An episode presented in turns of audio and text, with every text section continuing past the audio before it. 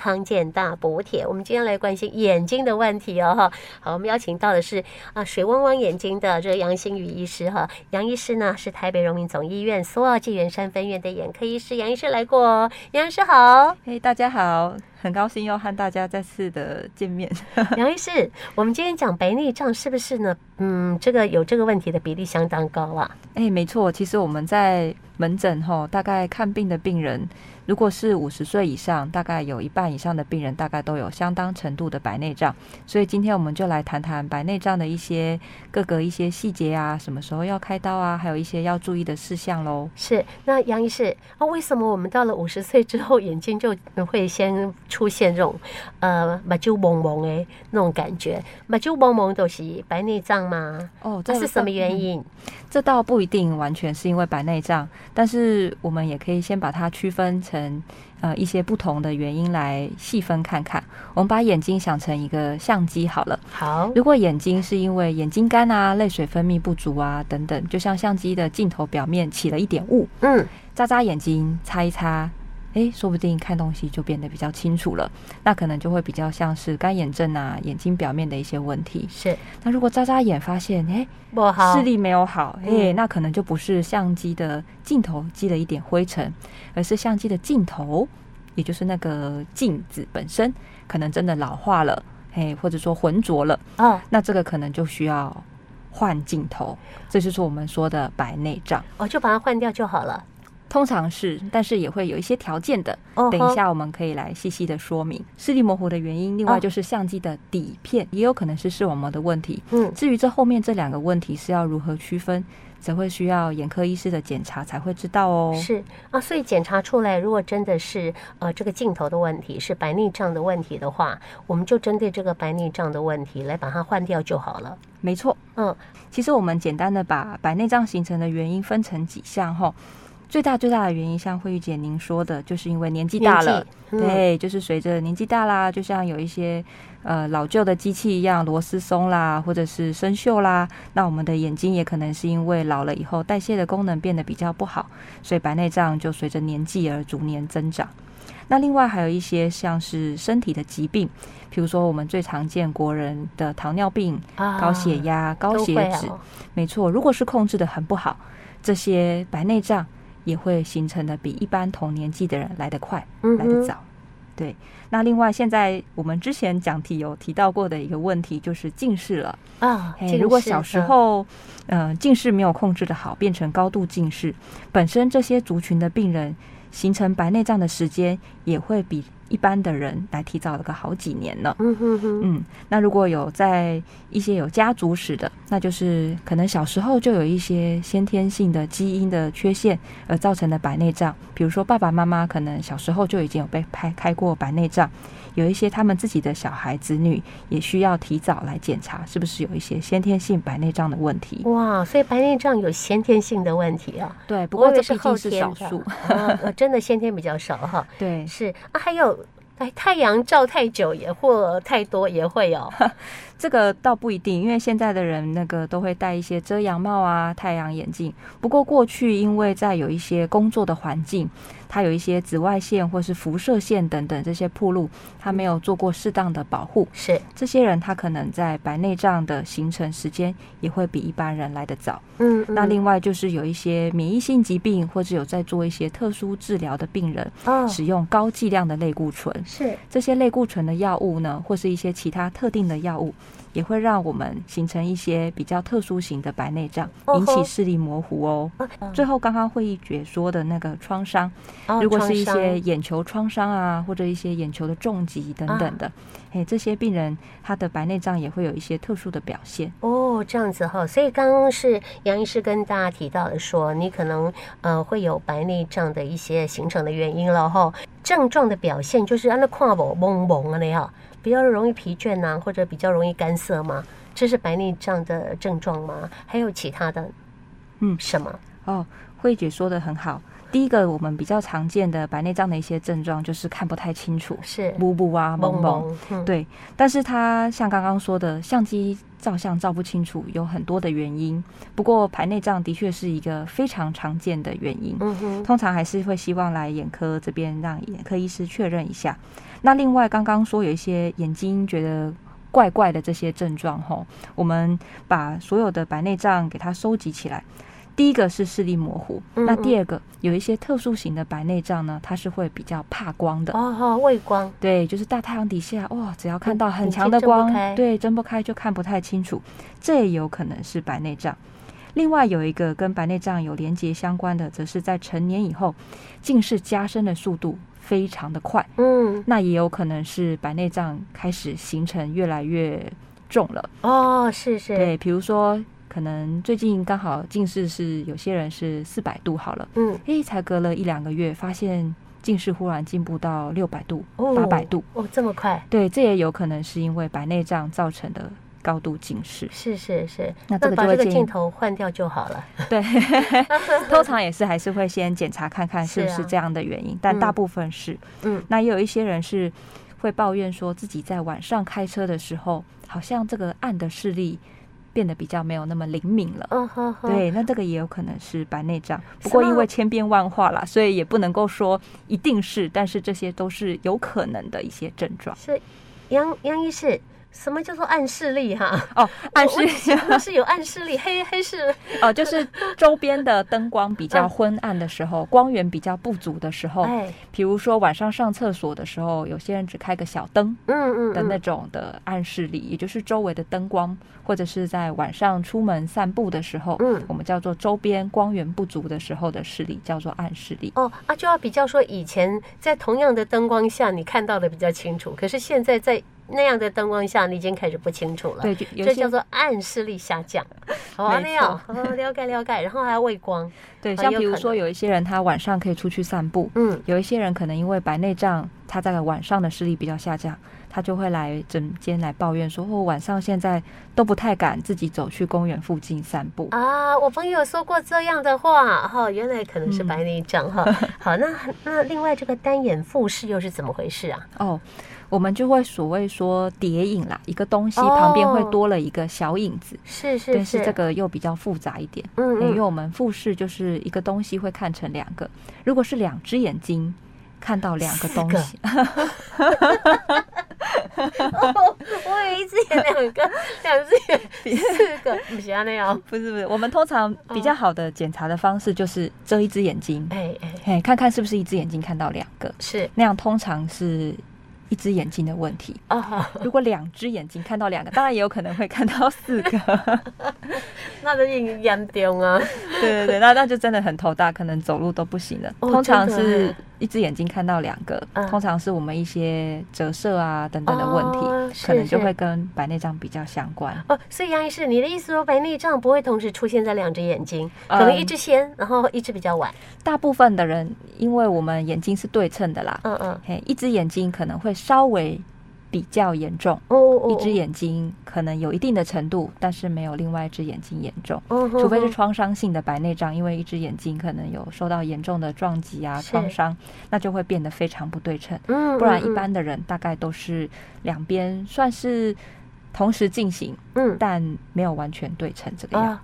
好，这是第一阶段，我们邀请到台北荣民总医院苏澳及圆山分院的眼科医师杨新宇医师帮我们做的第一阶段的针对白内障的形成的原因跟它的症状。先休息一下 啊，我们待会儿下一阶段就说我们眼睛如果有白内障的问题的话，我们可能就是需要一周的一些的开刀啦，或者是说呃像你开刀的选择啦，哈，也有不同的一个状况，所以我们待会儿再做了解。谢谢杨医师。好，今天康健大补铁节目当中，我们非常高兴邀请到台北荣民总医院的苏澳纪元山分院的眼科医师杨新宇。杨医师刚刚讲到了白内障的成因哈，然后也告诉我们是有什么样的症状。那接下来我们就要知道说，很多人在问啊，爱亏多不哈？开刀的标准到底怎样算哈？然后再来啊，开刀的话我也塞算减报的不？而且公哎，有些医生跟我讲要自费，哎有些说要很多钱的哈。我们这个部分水晶体的选择，啊，这个我们也请杨医师帮我们分析一下。常常在看诊的时候就会想说，自己什么时候到底该不该开刀呢？每次来医生都会说，嗯，还没熟，还没熟，嗯或者是熟了要赶快开刀。通常开刀的标准大概是以下三项啦，吼。第一个是视力要有严重受到影响，总不能视力一点零，然后说 虎虎虎的来开刀， 这样好像就不太符合我们一对般还不需要对医疗的，的需求啦。嗯吼。视力一般一般来说是规定在视力小于零点五，嗯就是我们平常在比那个上下左右的缺口啊，啊哈其中一只眼睛的视力小于零点五。啊，那第二个就是这个视力下降呢，是因为白内障，是，哎，也是就是眼科医师要看到这个白内障的程度，的嗯确，哎、是有影响到视力的对。，刚刚刚杨医生你讲到说视力的度数小于零点五哈，那是戴眼镜前或戴眼镜后？哦，我们这个叫做最佳矫正视力，裸视吗？还是要戴眼镜矫正的视力。对戴眼镜矫正视力还会低于零点五哦？嘿，有哦，有，那就是因为有影响到生活啊，影响到工作的这种视力，是啊，所以会比较建议嗯哼要，赶我以为快说处理。矫正的近视把它再再弄度数再深一点，你不是什么都看到了吗？哦，有些人是因为白内障的关系，度数矫正的再好，他还是看不到哦了很解好、了很解精细的这些字的缺口，这样是是，所以第一个呃，它的一个开刀标准是视力要小于零点五，对，然后有影响到生活啊、工作。有一些人他视力已经很不好了，比如说他视力只有零点三，嗯，要看到非常大的字才看得到。哎，可是有些人说，哦，我不想要开刀，嗯可不可以呢？可以。比如说他的生活就只是买买菜啊、散散步啊、喝喝茶啊，那这个样子，其实眼科医师也不会强迫他开刀你 的。讲贵妇生活吗？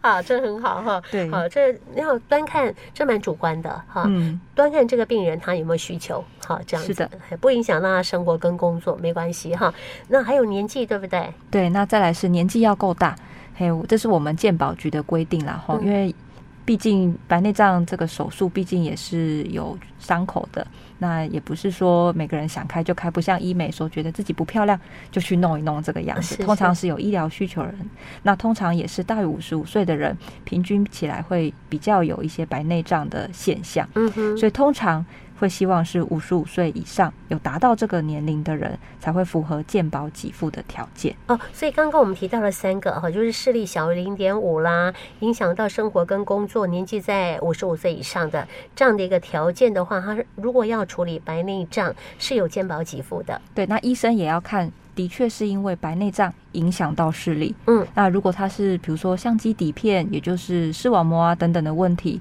那开白内障对他的视力就不会有进步啊等等，那也不会建议开嗯对，刀。就不用开了哈。接下来我们要知道说开刀的方法，现在的开刀方法是不是进步很多啦？哎、对，现在就是有很多开刀仪器的进步啊，还有镭射的发展。那我们先从现在最热门以及各个诊所跟大院都在使用的开刀方式好了。好，第一个就是超音波乳化术，嗯哼简单的说，我们就把白内障吼，就把它想成一块苹果嘛。哎哎，我们刚刚说是一个苹一果个，苹果，哎，超音波乳化术，你就想是一个超音波刀，就像一个菜刀一样，哎，哎，就把它切一半，哦哦，剖对半哎剖哦，先对半剖，后来呢再横着剖，就等于是切成四瓣。啊对对，四瓣，嘿，后来这个超音波刀呢，会把这个四瓣的小小的切片，嗯把，它震碎以后，再把它吸出来。哇，好厉害嘿，哦，所以把它伤口震很小。碎，再吸出来这样，哎呦，切成四块就对了。对，因为太大块的话，嗯伤口会变比较大。哦，了解了对，所以解，切成小块以后呢，这样子吸出来也是一个是伤口小，再来是造成的一些结构啊等等的，目前看来是主流的手术方式啊、哦，嗯叫做超音波乳化对，术也，是现在几乎台湾最常见的这个手术就是超音波乳化术。那这个也是健保给付的。是的，这哦个是健保好给付的，好没好有这是错。新新的这个处理方式了，这个已经是已经行之有年了，哦已经好几年的处理方式了是。是是，对，，也算是很先进了，也就是大家说的微创啦。哦，就是哎叫因为微创，伤嗯哦口大概就是三毫米附近，很小嘛哈，对，非常的小，几乎是不太需要缝合的，嗯哼，所以开完刀不会看到什么缝线，也不需要拆线。哦，但是有好一些少数的案例，比如说糖尿病啊，或者是觉得他的伤口愈合没有那么好的，的确是会缝一个大概跟头发一样细的生物相容性的缝线。哦那个线呢，其实一般来说也不一定要拆，嗯如果有嗯造成异物感等等才需要拆线，是，但是大部分的人是不需要缝线的。哦吼，那另外还有，哦，我听过飞梭，我们这个叫飞秒镭射、哎，哎，对，另外这个飞秒镭射吼，它这个是等于是附加的一个，我们就这样把它想做一个电脑规划的导航好了。哦，它就是导用航，镭射的方式，嗯嗯把我们的切口画得更平整，嗯，而且在我们在做超音波震碎这个手术之前呢，也先用镭射先规划好。它把震碎的这个步骤呢，也可以先处理过，嗯也就是哼它先把核先做一些激发啊，先把它一部分的给它碎化，嗯哼哼，在做超音波的这个手术的时候会比较方便一些。嗯哼哼，也就是说，它这个是附加、可加、可不加的东西，哦，就因为像它嗯你要自费，对，它就像 A 套餐跟 B 套 餐，你一定要吃主餐。主餐呢就是这个超音波乳化素，是是那你是要不要加呃副餐呢？是自己决定。不哦过这自己个决副定餐价格不菲， 哦，真的，所对因以为这个它部分要好好考虑了。对，因为它是一些比较高科技，而且有一些规划的，啊嗯哎、它用镭射的方式让伤口比较平整啊，等等的。是是是，这些好处，所以它并不包含在健保给付的范围里面。嗯哼，那我们现在还会建议用传统手术吗？嗯，那我们把前面这两个比较高科技的先除外哈，有少部分的人他还需要使用传统的手术。嗯，传统的手术就是直接做一个大切口，大概眼睛画个三分之一，直接把成熟的水晶体把它挤出来，是，或者是眼睛有创伤啊，或者一些结构性的问题，为了手术的安全性，最后会使用传统的手术。嗯，嘿，通常是现在比较少啦，通常是白内障已经过熟，熟到超音波没有办法震碎了。哦，或者是眼睛之前有创伤，有一些囊袋的问题啊等等，我们可能就会使用这个大切口，也就是传统的手术来嗯开哼刀。哼，那它的愈合会不会比较花时间啊？没错，它的愈合的确会比一般人还要花时间，但是如果顺利的话，视力的恢复其实是和我们现在先进的超音波乳化术不会差太多的。刚刚呢，杨医师是跟我们听众朋友讲到了说白内障的一个开刀的方式哈，那这个部分其实医生也会给你很好的建议哈。还有一个话题就是水晶体的选择，那水晶体是在白内障的病人他拿掉，刚刚说讲到那些手术之后，我们还要塞进去的东西吗？没错，因为我们就想，相机如果换新镜头，对，总不能只是把旧的镜头给丢掉，还要换新啊，哎、对，也要装一个新的镜头放在眼睛上面。 所以这个叫水晶体。对，这个一般来说，水晶体几乎都是有在健保范围的，嗯只要是符合资格，像我们前面所述，那都会获得健保给付。嗯，那给付的范围呢，有些人会说。诶，那我会不会换了健保片就看不清楚啊？嗯会不会没有保固啊？或是有什么需要呃注意的事情呢？基本上，现在我们台湾能够给付的这个健保片的水晶体吼，都是欧美进口，也就是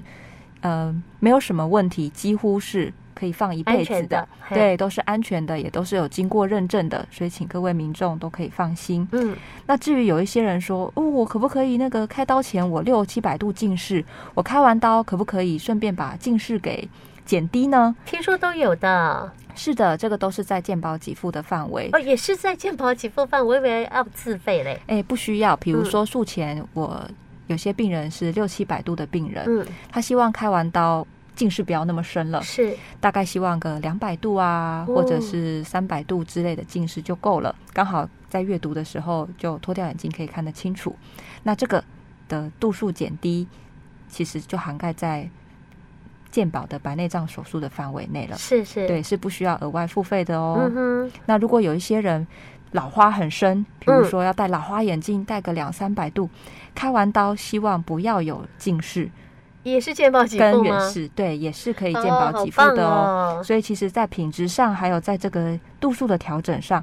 都不太需要再额外付费的。是，那至于自费片到底是在自费什对么呢？对对，是是是哪里厉害嘞？通常有前面呃，我们简单的说两项好了，一个是视觉的品质，嗯同样看到一个字，有一些人他的字会有点毛毛边边的啊，有点糊糊的。那自费片呢，它基本就是有做一些光学的校正，嗯可以让看的东西可以再更细致一点，哦，尤其是在夜间，像我们刚刚说的暗视力，是是是，在瞳孔比较大，光学可能会有一些杂光射到眼睛的时候呢，这个自费片它会让我们看到的东西视觉品质再更好，嗯说更嗯 sharp，这个就是自费的，这是最基本的自费片。是那另外还有我们比较常说要六万块起掉，甚至要更贵的这个自费片呢，是抗蓝光吗？呃，不是，它那是什么是抗老花，哦，抗抗老花，嘿，哦就是希望看远看近，在不戴眼镜的情况下嗯都看得清楚的。是是是，对，就是所谓的多焦段的，哦，人叫工做水多晶体焦段，对，嗯但是价格的确就不是那么的方便，嗯的确是可以去跟手术的医师好好讨论自己平常用眼的需求，看看是否需要花这些钱来让自己的生活更加方便。是是是，好，所以这个部分都是可以做自己的选择的。好没错，那费用的话，刚刚呃杨医师讲说，如果你要抗老化的话，哈，真的费用的部分你可以诶、看看自己的经济状况了，这个要六万哦，六万起跳，加六万哦， 对，除额了外健加，保的费用之外，再另外再额额外加的钱哈、没错，是是，诶，有什么什么抗散光片啊、抗蓝光的这个，这个也很贵吗？呃，其实现在这个抗蓝光，它其实基本上的设计是可以包含在原本的这个水晶自费水晶体的里面了。嗯哼哼，对，，不过这个看蓝光也可以看看自己的需求。看蓝光它其实希望可以让我们比较不会有一些高能量的蓝光嗯哼，进去到眼睛里面，造成一些黄斑部的一些损伤啊等等。不过目前上医学上的证据是没有说。呃，有这么强烈的医学证据啦，是，但是这，一点点的抗蓝光对眼睛也没有什么害处。嗯哼哼，对，所以是可以看看病人有没有需求。那这个本身如果是使用自费水晶体以上的呢，有没有加蓝光是没有再加钱的啦。嗯哼哼。对，只是看自己需不需要选是多一个这个功能而已。嗯哼哼，那